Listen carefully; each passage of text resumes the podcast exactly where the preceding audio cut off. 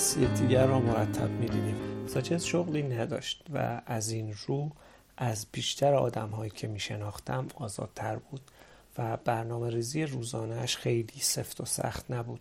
زندگی اجتماعی و معاشرت داشتن با مردم در نیویورک کار مشکلی است.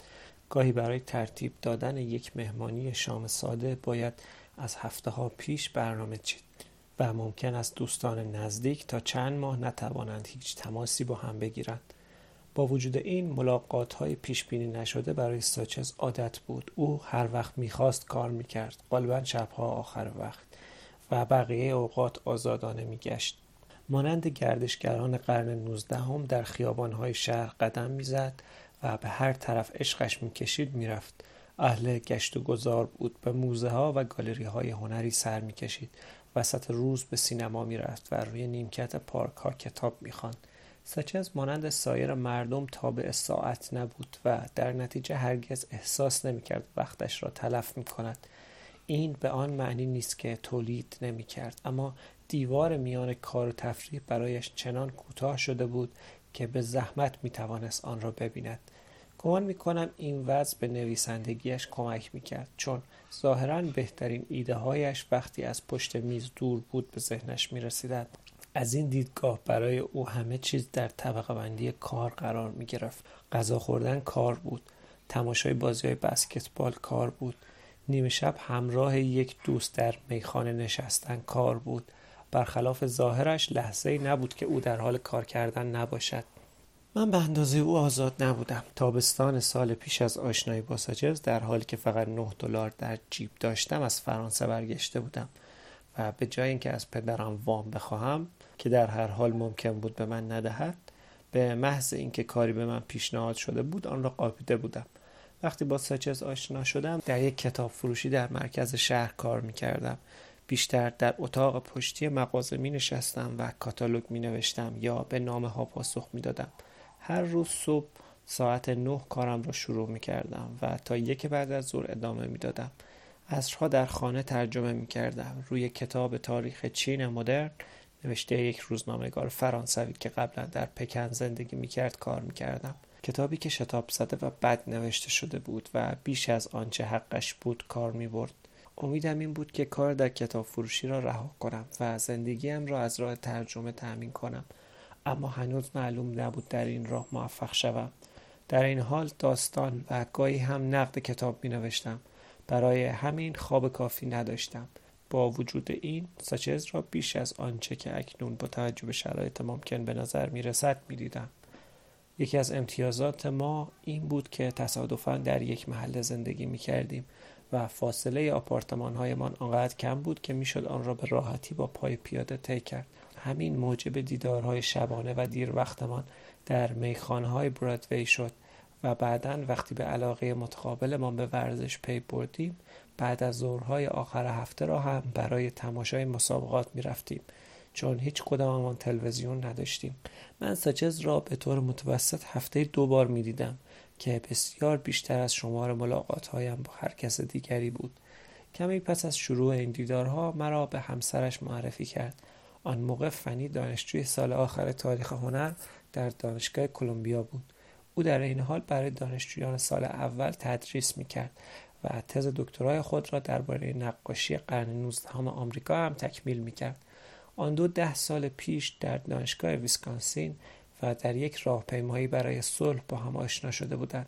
در بهار 1967 وقتی ساچز دستگیر شد نزدیک یک سال از ازدواجشان میگذشت در طول محاکمه در منزل پدر و مادر ساچز در نیو کانن به سر می بردن و پس از محکومیت و زندانی شدن بن در اوایل سال 1968 فنی به آپارتمان والدینش در بروکلین بازگشت.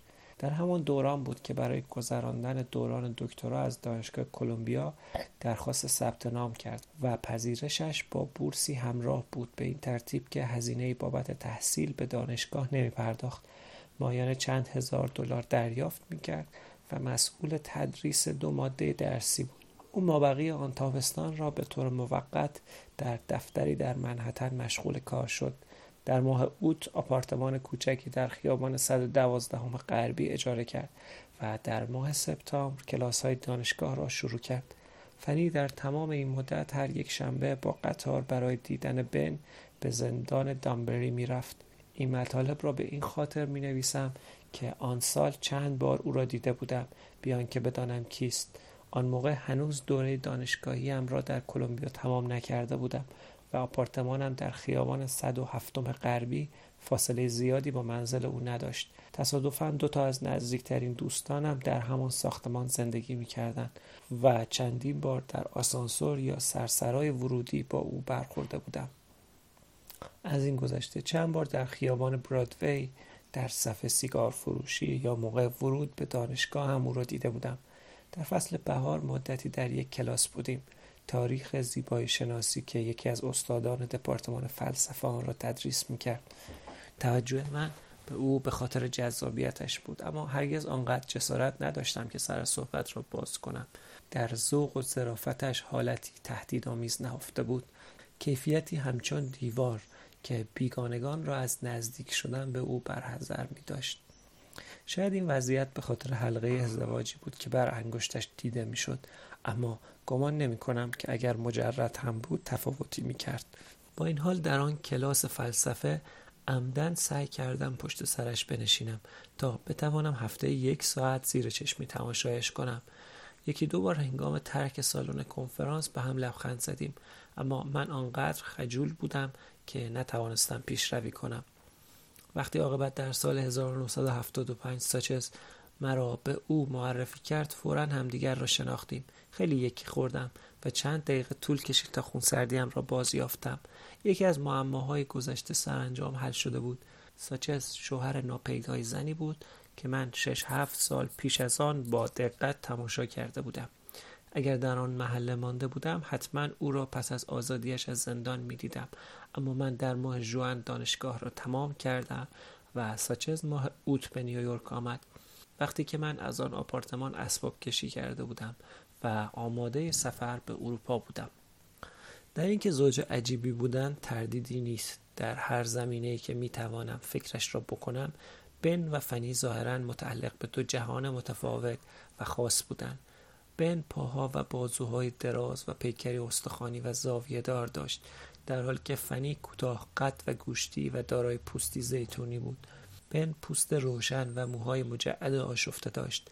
فضای زیادی را اشغال می‌کرد. به نظر می آمد که مدام می جنبد و هر شش هفت ثانیه یک بار حالت چهرش را تغییر می‌داد. در حالی که فنی آرام و پابرجا بود و حالتی گربه وار داشت. به نظر من به اندازه که غریب و بیگانه می نمود زیبا نبود. اگرچه ممکن است این واژه ها برای آنچه که می خواهم بیان کنم مبالغ آمیز باشد. شاید توانایی افسون کردن به آن نزدیکتر باشد. حالتی مستقل که تو را وامی داشت تماشایش کنی. ولو اینکه فقط یک جا نشسته باشد و کاری نکند. او مثل بن شوخ و بزلگو نبود تیز نبود و پرگویی نمی‌کرد. با وجود این همیشه به نظر می آمد خوش صحبت تر و هوشمندتر است و قدرت تحمل بیشتری دارد. ذهن بن الهامی بود. جسور بود اما باریک بین نبود. ذهنی که عاشق خطر کردن پریدن در دل تاریکی و ایجاد ارتباطات نامحتمل بود. در حالی که فنی دقیق و خونسرد بود و بسیار صبور شتاب زده قضاوت نمی کرد و از گفتار بی پای پرهیز می کرد فنی یک پژوهشگر بود. بن مردی زرنگ. فنی بلحوث بود. بن زبان باز فنی اشرافی بود. بن مردمی. با آنها بودن مثل تماشای ازدواج میان پلنگ سیاه و کانگورو بود فنی که همیشه با ذوق و سلیقه لباس می پوشید در کنار مردی با شلوار جین سیاه و بلوز کلاهدار خاکستری قدم می‌زد که حدودا سی و پنج سانت از او بلندتر بود. ظاهرا به هم نمیخوردند آنها را که با هم می‌دیدی اولین واکنشت این بود که خیال می‌کردی با هم غریبند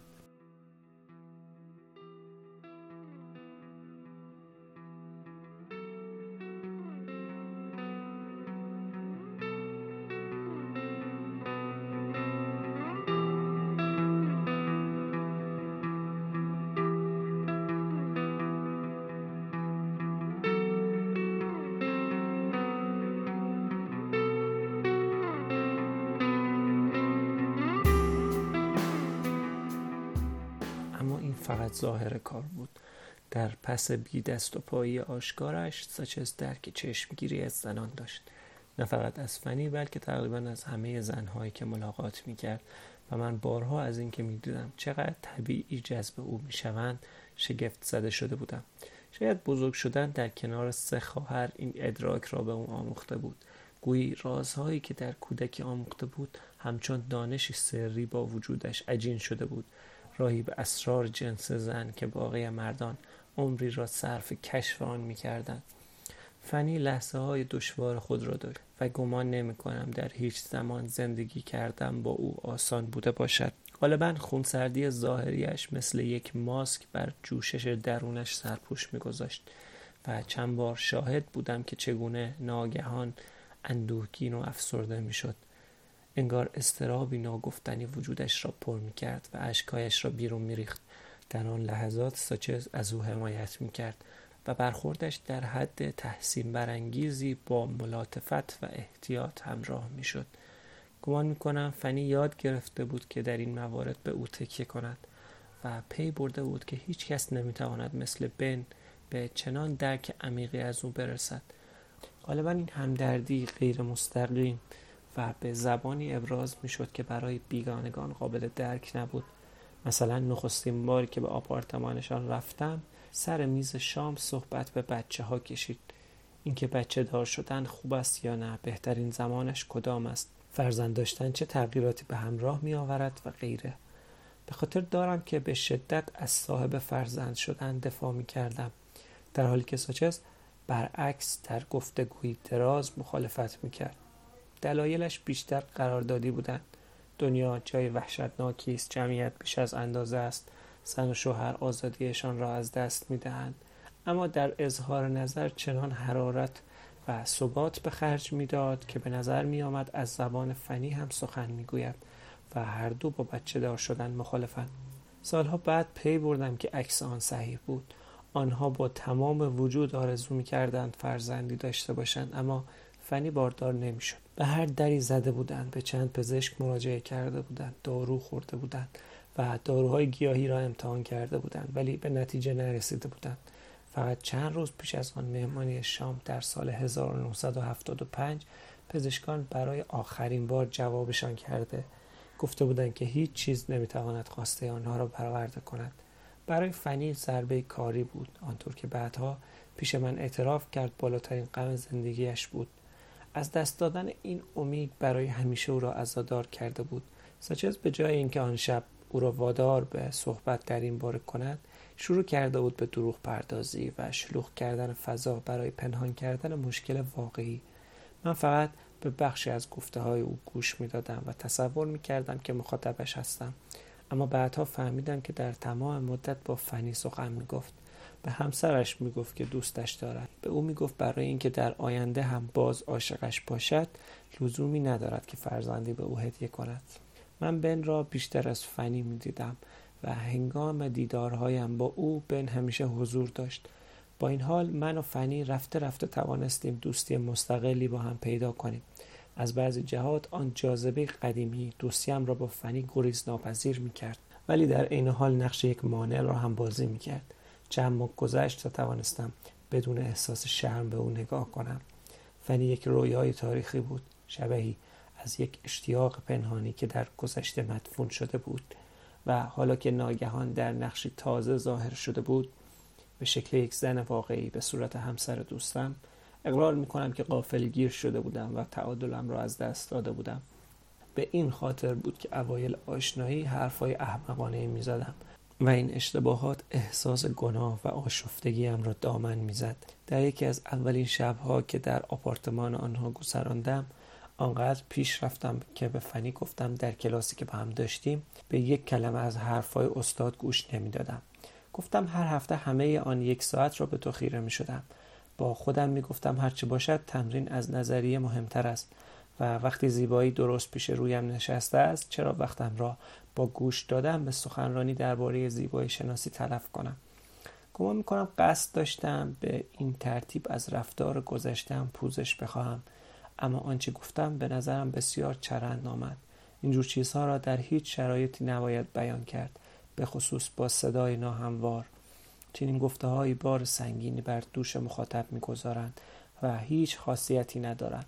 به محض اینکه این کلمات از دهانم بیرون آمدند دیدم که فنی از سراحتم جا خورده است. در حالی که لبخندی کوچک و زورکی بر لب داشت گفت بله آن کلاس را به خاطر دارم. درس خشکی بود. من که نمی توانستم جلوی خودم را بگیرم ادامه دادم. مردها موجودات شروری هستند. در شلوارشان مورچه دارند و ذهنشان پر از کسافت است. به خصوص وقتی جوان هستند. فنی گفت کسافت نیست فقط هورمون است. آن هم هست ولی گاهی نمی شود آنها را تمیز داد. فنی پاسخ داد. تو همیشه حالتی جدی داشتی. یادم میآید به خودم می‌گفتم حتما آدم بسیار سختی هستی. یکی از آن جوانها که می‌خواهد یا خودکشی کند یا دنیا را دیگرگون کند. تا به حال هیچ کدام از این کارها را نکردم. لابد معنیش این است که آرمانهای قدیمم را رها کردم. اینطور بهتر است. خوب نیست آدم در گذشته باقی بماند. زندگی آنقدر جالب هست که فقط به گذشته نپردازیم. فنی با روش سری خود مرا میبخشید و در عین حال هشدار می‌داد تا وقتی دست از پا خطا نکنم اشتیاق قدیمیم را نادیده خواهد گرفت به من این حس را می‌داد که در حال محاکمه اما حقیقت این است که او برای محتاط بودن نسبت به دوست تازه شوهرش دلایل فراوانی داشت و من از اینکه تلاش می‌کرد فاصلش را حفظ کند او را ملامت نمی کنم. وقتی بیشتر آشنا شدیم آن حالت عجیب رنگ باخت.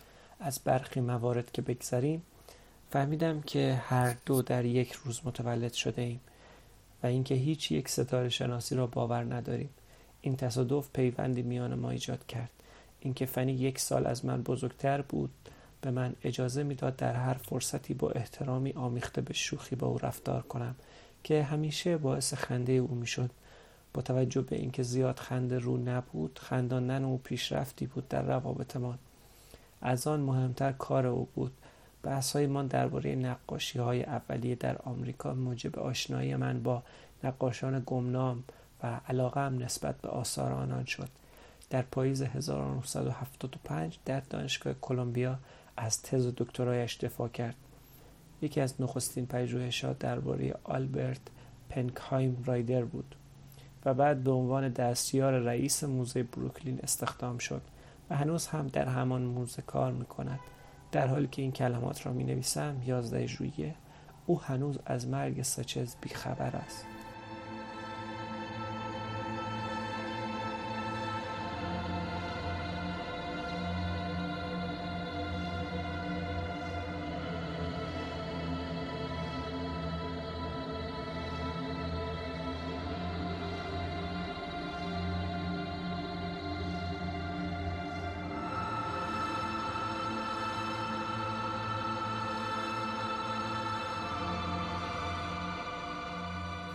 ماه گذشته به اروپا سفر کرد و قرار نیست تا روز جشن کار باز گردد. البته می توانم با او تماس بگیرم اما گمان نمی کنم با این کار به او خدمتی کرده باشم. در این مرحله فنی دیگر نمی تواند برای کمک به بن کاری بکند. و اگر اف بی آی پیش از بازگشت او به نتیجه این نرسد بهتر این است که من ساکت بمانم. ابتدا تصور می کردم که وظیفه دارم به او خبر بدهم. اما حالا که وقت کافی برای فکر کردن و بررسی داشتم قصد ندارم تعطیلاتش را به هم بزنم. فنی تا حالا به اندازه کافی رنج کشیده و از این گذشته برای دادن چنین خبری تلفن وسیله خوبی نیست. تا وقتی او برگردد تحمل می‌کنم و بعد او را خواهم نشاند و آنچه را که می‌دانم خواهم گفت. حالا که اولین روزهای دوستی من را به یاد میآورم بیش از هر چیز شگفت زده می‌شوم. از اینکه آن دو را هم جداگانه و هم به عنوان زوج چنین تحسین می کردم. کتاب سچز تأثیر فراوانی روی من گذاشته بود و گذشته از اینکه شخصیتش را میپسندیدم از توجه او به نوشته هایم به خود میبالیدم. او فقط دو سال از من بزرگتر بود. با این حال در مقایسه با موفقیتی که تا آن زمان به دست آورده بود خودم را تازه کار می‌دیدم. من نقدهایی را که موقع انتشار عظمت جدید درباره آن نوشته شده بود نخوانده بودم. اما معلوم بود کتاب سر و صدای زیادی برپا کرده بود. بعضی از منتقدان به دلایل سیاسی آن را کوبیده بودند و ضد آمریکایی بودن ساچز را محکوم کرده بودند. اما دیگران کتاب را ستوده و بین را بهترین نویسنده جوان سالهای اخیر نامیده بودند. از نظر تجاری اتفاق مهمی نیفتاده بود. فروش آنچنان نبود و دو سال طول کشید تا کتاب در قطع جیبی به چاپ برسد. اما نام ساچز بر نقشه ادبیات حک شده بود. می شود حد زد که این موفقیت او را راضی کرده باشد. اما همانطور که خودش هم زود فهمید ساچز در این قبیل موارد بسیار فراموشکار بود. به ندرت مثل دیگر نویسندگان درباره خودش حرف می‌زد و احساسم این بود که به دنبال کردن چیزی که مردم حرفه ادبی مینامیدند علاقه ای نداشت. او اهل رقابت نبود به شهرت و اعتبار اهمیت نمی‌داد و بابت استعدادش فخر نمیفروخت. این یکی از چیزهایی بود که مرا مجذوب می‌کرد. پاکی خواسته هایش و سادگی کاملی که در رابطه با کارش نشان می‌داد. این ویژگی ها گاه او را به لجاجت و مباحث جویی میکشاند ولی در عین حال به او جسارت میبخشید. تا دقیقا آنچه را که می‌خواهد انجام دهد. پس از موفقیت نخستین رمانش فورا شروع به نوشتن دومی کرد.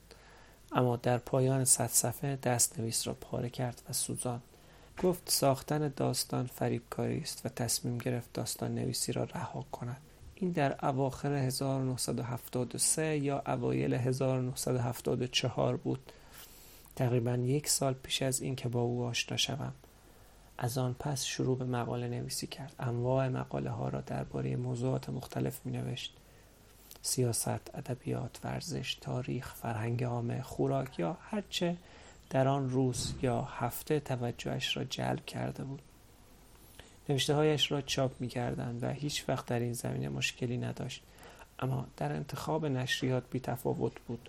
با علاقه یکسان برای مجله های سراسری یا فصل نامه های گمنام ادبی مطلب می نوشت بیان که توجه کنند بعضی از آنها برای مقالاتش مبالغ چشمگیری می پرداختند و برخی هیچ.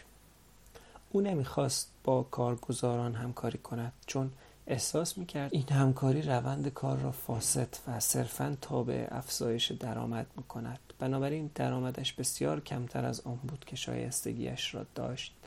من سالها در این باره با او بحث کردم. تا اینکه در اوایل دهه هشتاد بالاخره پذیرفت و مردی را استخدام کرد که کار مذاکره با نشریات را برایش انجام می‌داد سرعت او در نوشتن تواناییش در سرهم کردن مقاله ها زیر فشار نزدیک شدن تاریخ تحویل و تولید انبوهش بیان که از پای درآید همیشه مرا به شگفتی می آورد.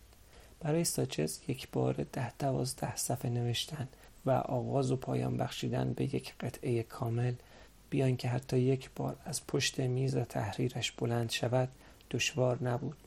کار برایش حکم یک مسابقه ورزشی را داشت. مسابقه استقامت میان ذهن و تن.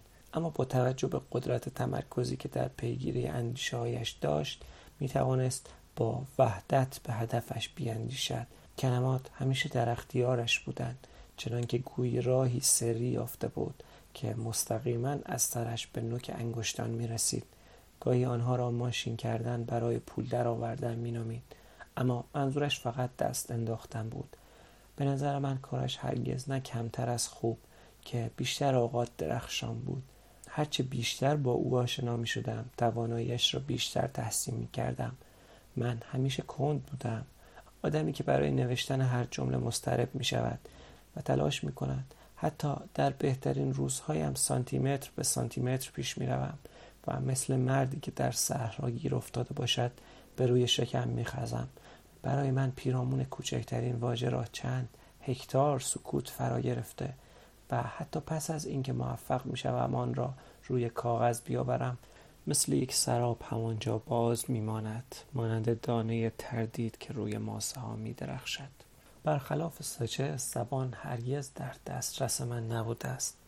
من درون اندیشه هایم طوری که انگار در اتاقی در بست محبوس باشم در برزخ میان احساس و بیان در تله افتادم و هر قدر تلاش کنم تا به بیان برسم به ندرت به چیزی بیش از لکنتی گنگ دست میابم سچز هرگز این مشکلات را نداشته واجه ها و چیزها برایش جفت می شوند در حالی که برای من مدام جدا می شوند و در صد جهت مختلف به پرواز در می آید.